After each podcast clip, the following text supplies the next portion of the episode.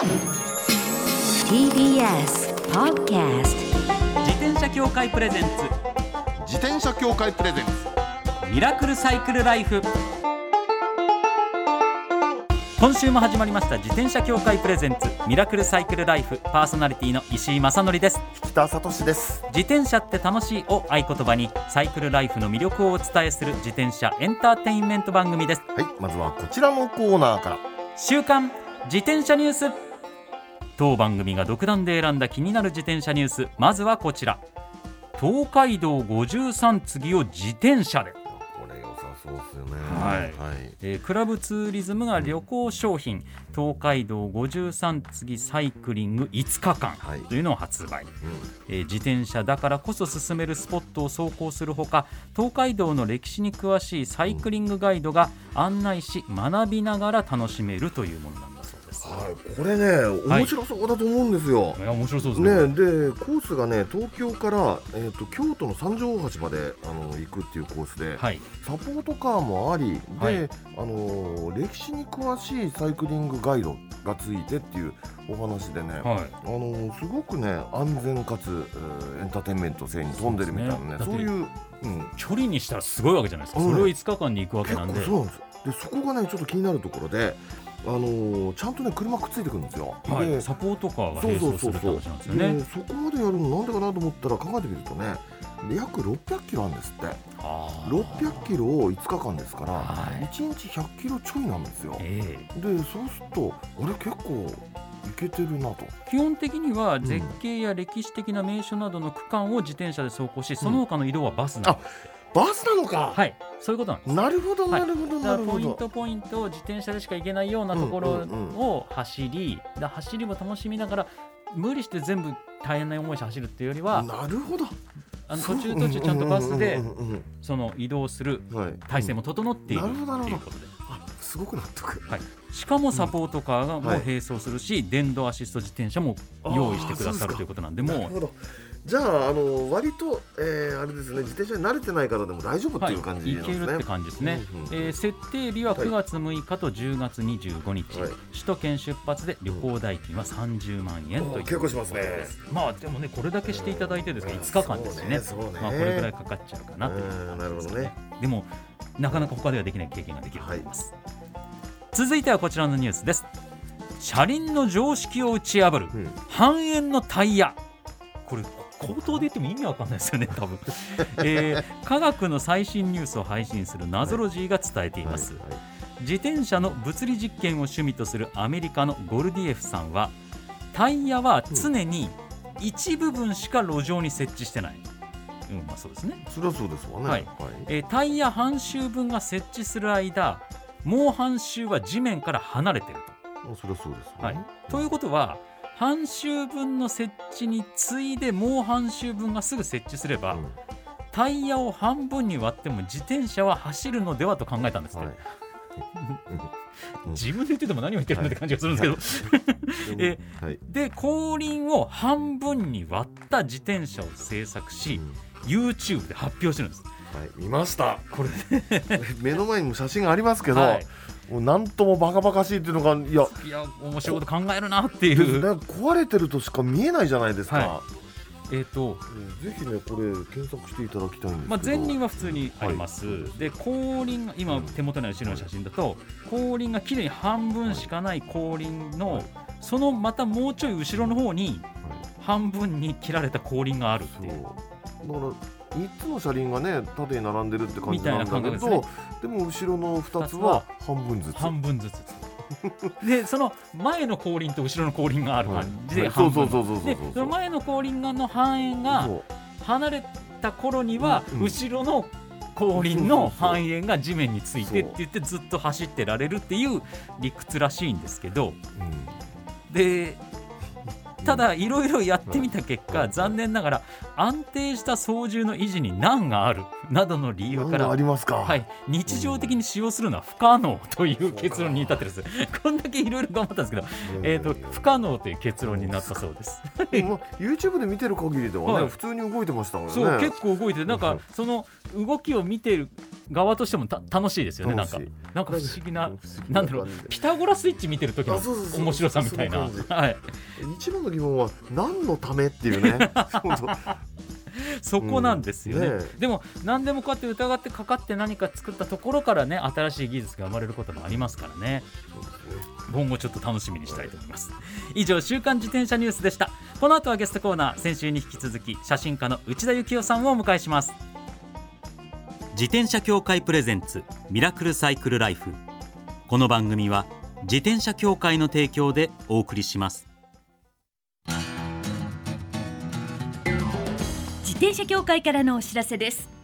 街ではライト自体がついていない自転車やブレーキをかけてもちゃんと止まらない自転車を多く見かけます。これって安全面から考えるととても怖いですよね。そこでみんなが安全な自転車に乗れるよう自転車協会では自転車安全基準を定めました。そしてその基準に適合した自転車にだけ貼られるのが BAA マークなんです。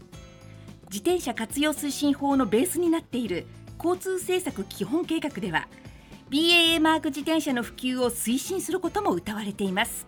つまり BAA マークは国も認めた自転車の安全安心の目印ということですね。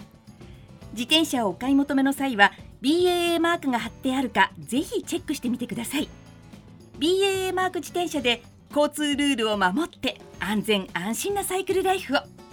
BAA マークについての詳しい情報は自転車協会 BAA のウェブサイトまで。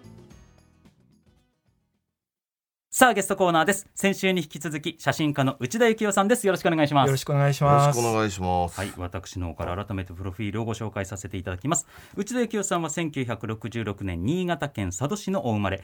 公務員を経て写真家になられます映画や文学音楽から強い影響を受け姿勢の人々や海外の都市スナップなどが高く評価されています。またカメラ雑誌や新聞への寄稿もされています。ということで先週もねあの、お写真うん。1枚ご提供いただいて番組ホームページの方に載ってるんですけどもう1枚はいはい。お写真いただいてるのちょっと見てもらいたいんですけどこれハワイで撮られた写真なんですよね。そうですね。カイルアっていうところはあって、はいうんとまあちょっと高級な住宅地なので、はい多分東京から行ったら逗子ぐらいの感じだと思うんですけどあもあ。イメーうジ。んなるほどね。で今までずっとバスで行って、はいまあ、歩いてって感じでいたんですけど、はいレンタサイクルあるよって話聞いて、はいはいはいはい。で一回自転車でじゃあ回ってみようかと思ったら、まあ、時間がまず自由になるし、うん。ああとそのあそこになんか人いるなって思うと気楽にアプローチできるっていうか歩きだと歩いてる間にいなくなっちゃったりあそこ曲がなるほっちゃったど。な。そっかそっか。あのぜひホームページで写真見ていただきたいんですけどこれあの本当に軽やかなスナップといった感じのしかも乗ったまま乗ったままっていうか、まあ、走りながらじゃないですけそういうどことですよ。またがったまま。普通の素顔が出てるっていうのがね。これ確かに歩きでも車での距離感でもないあですよね。車絶対無理ですね、うん。そうですね。この距離感ははい。自転車ならではの距離感で人と接した写真だなっていう感じすごいしますね。歩きだったら多分僕のこと見つけられてしばらく時間経っちゃってるからまたみんな自分の話に戻ったりしてると思うんですよ、うんうんうんうん。ちょうど自転車でこうフラって行った時うんに出会ったっていう感じがこの自転車の時間感っていうかタイム感の良さっていうか、確かにそうじゃないと撮れない写真というか生まれない写真な感じすしかも僕ごいしますね。はこうまたがった。ままでいい加減な感じで撮ってるから笑ってくれるみたいな降りて構えていいねねとか言うとまたちょっとしっかりしちゃうんですけど。そうですね。ちょっと違っちゃいますよね。このラフな感じ出会い頭の感じがやっぱすごい良かったかなと思いますね。これもかっこいい写真だなで先週お話ありましたけど、サンフランシスコのはい。そのあ恋に落ちて。恋に落ちてで帰ってきてググはいって。拙い情報でググっていっはいてそれで自転車ロードバイク買われたっていう話なんですけど、なんか初めてそのロードでロングライドしたらいきなり苦い経験されたっていう話を聞いてるんですけど。変な体力に自信っていうか、はい1キロ泳げるし10キロ走れるし、はい自転車なんて大したことじゃないと思ってて、うんうんうんでまあロングライドってやつに挑戦しようと、はい、80から100走れると世界変わるらしいぞっつって、ちょっとロングライドしてみたんですよ。はいはい。で、まあ、正直言ってあんま舐めてたから。あのみんなボトルとか持ってるけど砂漠走るんじゃないんだからとかそんな感じでいて いやいや仮にも都会なんだからって自販機だってバンバンあんでしょうぐらいの気持ちで行って。どどこ走ったんですか？どこ？それ、えっと、印旛沼まで行って、印旛沼一周して帰ってくる感じ。はいはいはいはい。千葉県の。はい。で帰りまあまああこれ走りは走れるなぐらいの気持ちでいたら急にめまいしてはい。あれどうしたんだろうと思ったらガンって意識失ってで失いながら「あこれがハンガーノックだ」って噂に聞いてたやつだ。っていう感じ立ちくらみの感じ。怖い。です。ね怖いっていうのが。で歩道橋みたいなところだと思うんですけど端っこに自転車もた倒すみたいな感じでそれにうんししゃがみ込んで。うんでぼんやり意識戻ってきた時うんに近く通りがかった子連れのお母さんみたいな人がうんうん「どうかしたんですか?」って言われてうんうんうん「心配してくれはい」ったて言っうんて「甘いものありませんか?」って言って多分僕あのゴッドファーザー見てゴッドファーザー確か低血糖でうん。オレンジジュース飲むシーンあるんですけど、はい。あの感じで何か俺に甘いものをくださいと思って。甘いものないですかって言ったら多分その子供の飴だと思うんですけどそれを僕にくれて もう僕の中でそれ夢の出来事みたいになってるから、はい。お兄ちゃんに飴あげなって言ってその子供が天使みたいに捧げてくれたみたいな記憶になってるんですけどそれ舐めてぼんやり気が戻ってってあ舐めちゃいけないんだなと思ってもうそれからはもう必ずスポーツ羊羹はい。とチョコみたいの必ず入れるようにしてますよはいはでその石井さんの言っているランプと同じくらいやっぱ補給食って大事なんだなって。いいやもう本当に補給食は大事ですよ。うん大事ですけどでもすごいなっていうのがあの根性がないとハンガーノックになれませんよ。ハンガーノックになれるってことは我慢しちゃったんですよね。そうそうそういうことそういうこと。でもはい自転車って本当に綺麗に糖分を使っていくんだなっていうか、それそれもねじわじわっと使って途中でストーンと落ちるから自転車はねハンガーノックに確かになりやすいの。いやこれはリスナーの皆さんも本当にね あることなんですよ。人ってこんなに優しいのかとかいろいろ思いましたね。その優しさに触れたわけです自よね。転車自転車を倒してるおじさんにこんなに優しくしてくれるんだとか。そうですね。そうですね。ね。でもその出会いも素敵ですよね。ね。ありがたいことだよな。もでもすごいな。いやそれは今から何年前ぐらいなんですか？もう4年5年近くですね。4年か5年ぐらい前。でもそんなもんなんだ。で僕自転車乗りロード乗り始めてまだ5年6年ぐらいですから。あらまあまだまだじゃあ楽しみが残ってますよこれは。本当にはい。輪行だ輪行とか、はいはいはい。あとポタリングとか、はいはい。まだいろんな世界まだまだあるなってまあちょっとずつかじってますけども、いいですね。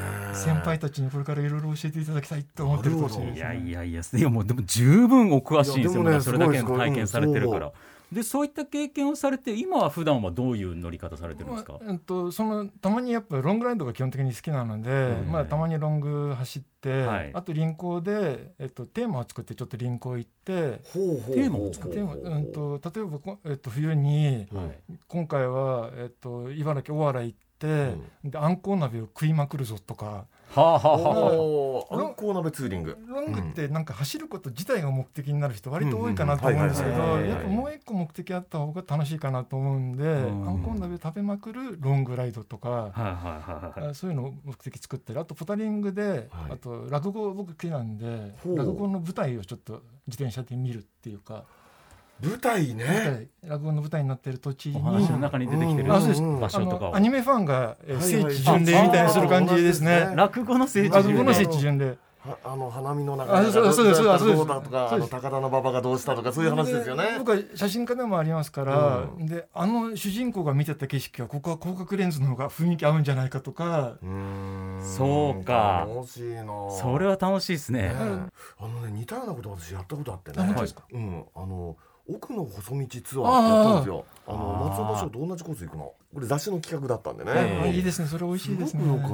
あれ新潟にも実は回っていくんですよね。た。あそうなんですよね。それで、あと荒海屋って言って佐渡に横たわるのあれって生の川かなんか言うんですけど、だけどあれ夏読んでると思うんですけど、まあ、僕佐渡の人間として、はい夏そんなに海荒れるかなって一個思うのと。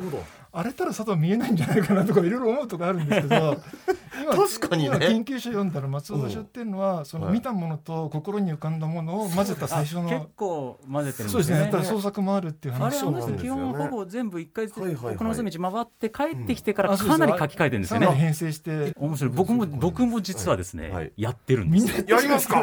はい。8倍10持って徒歩で泊まりでえっ、と春日部まで行ったのかな？そんで雑誌の企画で、はい。えっ、と仙台からやっぱ平泉まではいはいはい。はい走りました。エイトバイテンってあのでかいやつですか。はい。あれ持っでかいでて。かい、うん。そうですね。自転車一台分ぐらいありますよね、はい。すると。あれ背負って歩いたっていう。歩い歩きもやってみたことあるんですよ。木の箱みたいなはいやつ。そうですそうです。そうそうですすると本当に松尾芭蕉っぽいですよね、はい。やっぱねでもあれ本当ですね。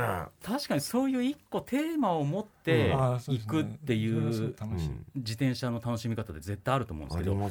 そこにやっぱり内田さんの場合写真家であるっていうのがあるんで,、でうん僕僕もうんカメラ写真と自転車は親和性が高いって話をここでたまにするんですけど持って歩くってのはちょっと普通じゃないですかそんな人に言われちゃったらみんなって思っちゃいますけどでもうんどうですか内田さんがそうやって自転車乗り始めて感じている写真と自転車の親和性カメラと自転車の親和性っていうのはまあ、その親和性以前に最初に一番感動したのは、い、つも歩いてたり車で見るよりも圧倒的に世界が美しいなっていう自転車で見ると。でアドレナリン出過ぎちゃってるせいかなとか思うんですけど、ええ。でいろいろ試して画角かなと思って、うん。はい。ちょっとアングル下がるじゃないですか、はい。道に近い感じなのかなとか、ああとレンズの距離感とか変えてみようかなとかと思ってるんですけど、やっぱ一番思うのってこう世界が更新されていく速さが一番感動的っていうか歩きだとまあ見てなかなか世界って変わっていかないですよね。変わっていかないですね。徒歩ので速度感どんどん変わっちゃう。変わりすぎちゃいますね。しかも止まれない。だけど自転車ってちょうどいい感じで次々にこう世界が変わっていく感じで。ああだからうんすごくよくわかります。動画でいうところの、動画とか映画の世界でいうところの、うんその映画は昔から24フレーム。あー1秒間そうですね24コマ、はい。でテレビの世界って基本30コマとか、はいで最近そのハイスピード60とかはい120とかありますけど、ちょうど24っていあーそのぐらいの映画ぐらいの速度感みたいうなまく感落ちてきながら早く送ってるみたいな感じですね、はい。あさっき見たものに戻りたいって言った時自転車ならまあ戻れるじゃないですか、はいはいはい。一応危険はありますけどあ横に寄せて、ありますうん気をつけて戻る。車なんかだったらまあ戻れないですよね。諦めるしかない、そうですよねで歩きだと今だと思った瞬間ですぐ取れるかっていうとその感じも違って、はい。その自転車の去って過ぎていく感じでああ今のところっていう感じがこんなにやっぱ世界が美しく見える乗り物ないなっていうさらにこう肉体とリンクしてるせいだと思うんですけど、うん。漕いでるこう地面を自分で漕いでるっていうのがさらに加わるんだと思うんですけど、世界の見え方が自転車は最高なんですよね。で、えーすごくそう思います本わかります。だけど、ん。まあ石井さんは親和性が高いとおっしゃってくださいましたけど、はい。正直自転車ってじ、まあ、じカメラ持つのはストレスになることの方が多いわけですよ。そうなんですよ。そこがあるんですよ。ここのだって結構カメラ好きいるけど、はい。みんな持ってこないもん、そうサイクなんですリング行く時。よねほう。やっぱねそのいろいろやって試しました。ちっちゃいカメラをこの後ろのジャケットのポッケに入れるのがいいのかなとうんかあとヒップポッケに入れるとストレスがないかなとかあとハンドルバーのところにポケットにつけたりとか思うんですけどやっぱ違うなっていうどうやって持っていくのが一番こう快適なんだろうっていう。あどうなんですかね。ね。これ私はもうもう何十年迷ってるところなんですけど。だけどうん。まあこれ皆さんとか自転車もし乗ってるけどカメラ撮ってないっていう人いたらぜひですけど、うん。カメラあると物とこう関わりたくなるっていうか関わらざるを得なくなるっていうかだからうん他人事だったものが自分のことになるっていう感じ大きいんですよ。なるほど。内田さんって結構名言がガンガン出てきますね。そうですうん。あの石井さんがあの前に言った自転車にその土地行って旅行先で自転車に乗るとそれが自分の街に感じられるっていうそれ僕すごいわかります。うん。その僕佐渡帰った時やっぱ自転車で走ると、あ俺ここに住んでたんだなって思います。あ太古のなんか思いが蘇るって感あじ。でカメラ持っていくと、はい。その観光地気楽に見てる感じじゃなくて、やっぱ深く見ようとか深く関わろうと思うんで、うんやっぱ他人事じゃないんですよね。自分のことにしたいと思う。うん。で、まあ、一人で旅行行くけどこのカメラをもっと喜ばせたいと思うとじゃあもう一個あの角曲がろうかなとか、あと人に聞いて、ああわかる意外とマイナーだけどいい場所ってこの辺ないですかねとか聞くと、うん。あお兄ちゃんカメラ持ってるのじゃああそこの坂登っていくとねって、うん。地元の人しか知らないとこあるよとか、意外とみんな教えてくれるんですよね。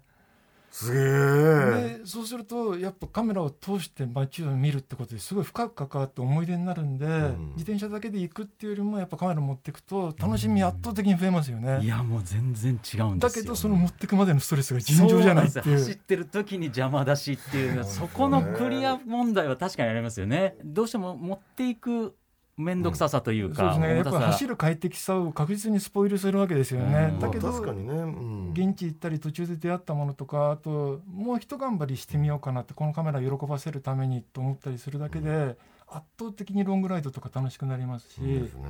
でポタリングもさっき言ったみたいに目的作って、うん。今日はカメラのために回ってみようかなうんみたいなことを考えるとすごい楽しいので、ぜひ自転車好きの人たちにもっとカメラたくさん持ってほしいなと。思います。先ほど佐渡に行って、はいはい。あ自転車乗った佐渡ご出身なんですもんね。あそうです。うん。なんか僕住んでる頃にはもうあんまななかったし知らなかったですけども、佐渡ロングライドの聖地なんですよね多分。すごく聖地。の一つですよ。すごくそうなんですすごいですよ、で、まあ、きついんですよね。なんか佐渡は。あと一番きついコース最大標高差とか獲得標高2500あるっていう、はいそうその代わり、はい。佐渡ってき美しくないですか？あもうその離れてからやっぱ見ると、うん。本当に日本の美しいところ全て持ってるって言われるんですけど、うん。観光世界のあ日本中の観光地行きますけど、うんうんあここ佐渡っぽいじゃんここ佐渡っぽいじゃんって、うんうんうんうん。佐渡には逆にそれが全部凝縮されてるんだなと思います。だからあそこを走りながら写真を一周撮ってみたいなっていう。あーそれはもそれは。それ僕の責務みたいな部分あるんじゃないですか。し出身の写真家で。絶対責務ですよそれは。でもうじきもしかしたら認定されるかもしれないっていうか今世界遺産に申請してるタイミングだし。でしかもサイクリストの聖地なわけですよね。はい。それ多分みんなサイクリストの人たちってん。一日ちょっと下見して、はいタイトなスケジュールで帰ってくと思そううんでですす。よだけどもうちょっと時間かけて写真撮りながら回って地元の人と触れ合って、ん。僕出身なんですよって言って写真撮ってで佐渡の良さもこっちの人に知ってほしい部分があるし、それをできればやってみたいなとか、いやそれはもう内田さんにしかできないことですもんね。でなんかハンガーノックになっちゃうんじゃないかそこだけちょっとちょっとね張り切りすぎて。でもきっと佐渡の方は皆さんお優しいから みんな飴玉くれます。絶対飴玉くれるんで。雨の代わりに魚くれそうな人じゃないですよね。タンパク質じゃなくて糖質をっていう。いやーではもうお時間になってきてしまっているので。楽しいお話ありがとうございます。では最後に。はい。はい、内田幸雄さんが普段安全に自転車に乗るために心がけていることを教えていただきたいと思います。いやもうそのルールを守るってことはもちろんですけど、今サイクリストって呼んでもらいましたけど僕、えー、と他の人から見たら僕も自転車乗りで、うんだからルール守らないと自転車乗りの人たちってねって厳しいこと言われちゃうんだなっていう、うんはい。で僕朝、えー、とサイクリングロードジョグしてるんですけどその時走らない側で世界を見てるわけで、はい横結構な人でローディー走っていくと、あこれ怖いと思う人もいるだろうなって思う時あります。だからやっぱ共存乗らない人のことも考えながら走ることが大事かなっていうふうにまあ思ってます。そうですね。どうしてもこっち側からの目線でばかり見ちゃいますからね。あーそうじゃない。みんな周りの皆さんの目線もしっかりあとまあ心を開くと飴をくれる優しい人もいるんで 大事ですね。いつも心をはい。本当半眼の子皆さん気をつけてくださいね。はいぜひぜひまた遊びに来てくだあありがとうさい。ございました。お願いします本当に一週にわたってありがとうございました。ありがとうございました写真家の内田幸雄さんでした。ありがとうございました。ありがとうございました最後のコーナーはサイクル大辞典。一つの項目をきっかけに自転車トーク。さまざまな角度からサイクルライフの魅力を発信します、はい。今回のテーマは、うん。これまでのサイクルライフを振り返ってバラ色の記憶。バラ色の記憶ね。バラ色の記憶ですよ。いやいろいろありますけどね、はい。あのね私が聞かれたらねやっぱり、もう超スペシャルなバラ色の記憶はねああるんですね。う、ん、2019年に行きましたね、はい南アフリカのケープケープタウンサイクルツアーっていうのに参加したことあるんですよ、はい。これはバラ色だった。あそうですすごかったです。これねあの4万人が参加する世界最大のサイクルイベントってやつでえでほとんどねヨーロッパから人が来るんですよ。でそこに参加してね、まあうんみんなでロードバイクでずーっとケープタウンを走るんですけど、はい。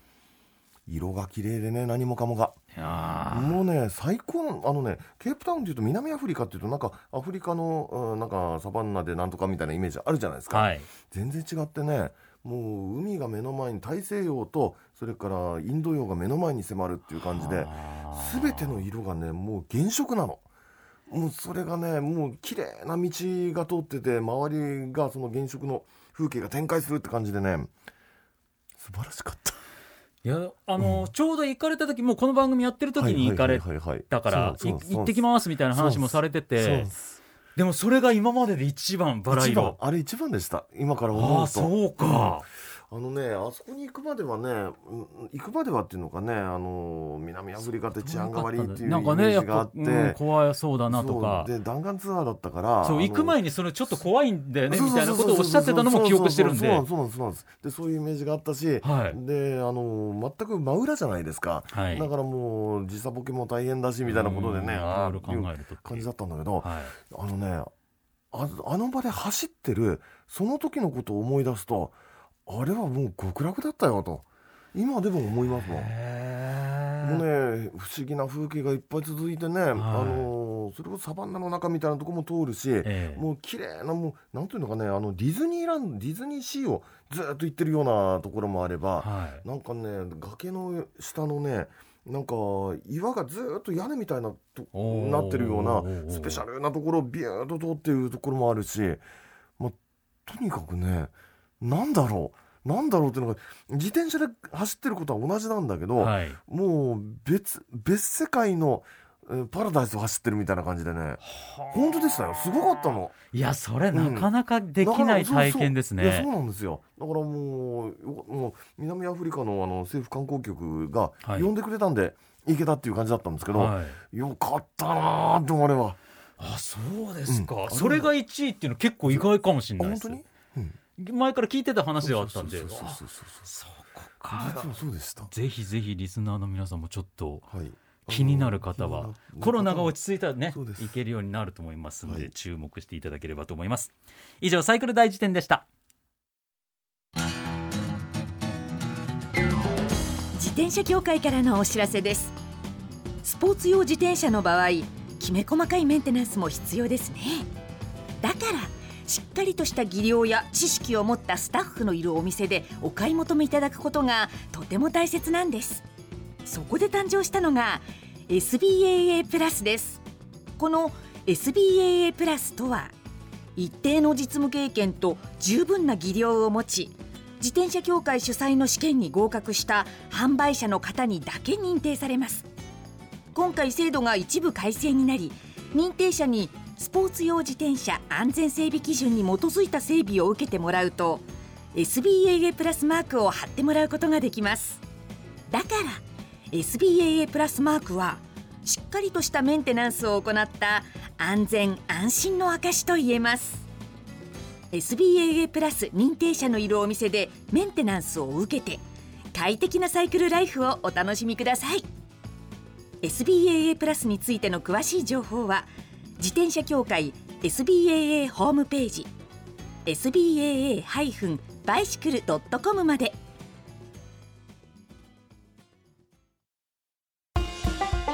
ミラクルサイクルライフそろそろお別れのお時間です。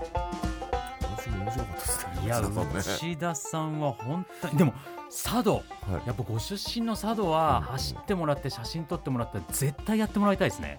やってもらいたいですねでなんか茶道物語みたいなね、はい。だって内田さんの写真ってはい物語の写真じゃないですか。そうなんです。ね。でなんかそその写真から紡ぎ出るものがいっぱいあるからで、はい。それ佐渡と結構合ってたりするような気がしますよ、えもう歴史がすっごくあのなんつうのか深くて、えはえースペシャルな歴史でしょ？佐渡って、いはい。あとだからあれですよね。サイクリストの方で写真を好きな方も多いと思うんですよ、はいはいはい。でも自転車乗りながら写真撮るってなかなか難しくて、難しいんそうなんです。そこら辺なんかなんかレクチャーする教室とかやってほしいですよね。ありですね。ね。でそういうことあった時にはまたねはい。遊びに来ていただいて。まだまだお話いっぱいしてもらえそうな雰囲気でしたからね。ぜひぜひまたお越しいただければと思います。うんはい。番組ではマイ自転車ニュースサイクリストあるある自転車脳内 BGM 募集中です。忘れられない愛車の思い出も大歓迎。採用の方には番組オリジナルステッカーを差し上げます。メールアドレスはすべて小文字でサイクル -r アットマーク tbs.co.jp cycle -r アットマーク tbs.co.jp までお待ちしております。お待ちしてます。それではまた来週お会いしましょう。お相手は石井正則と北里志でした。自転車協会プレゼンツミラクルサイクルライフ。この番組は自転車協会の提供でお送りしました。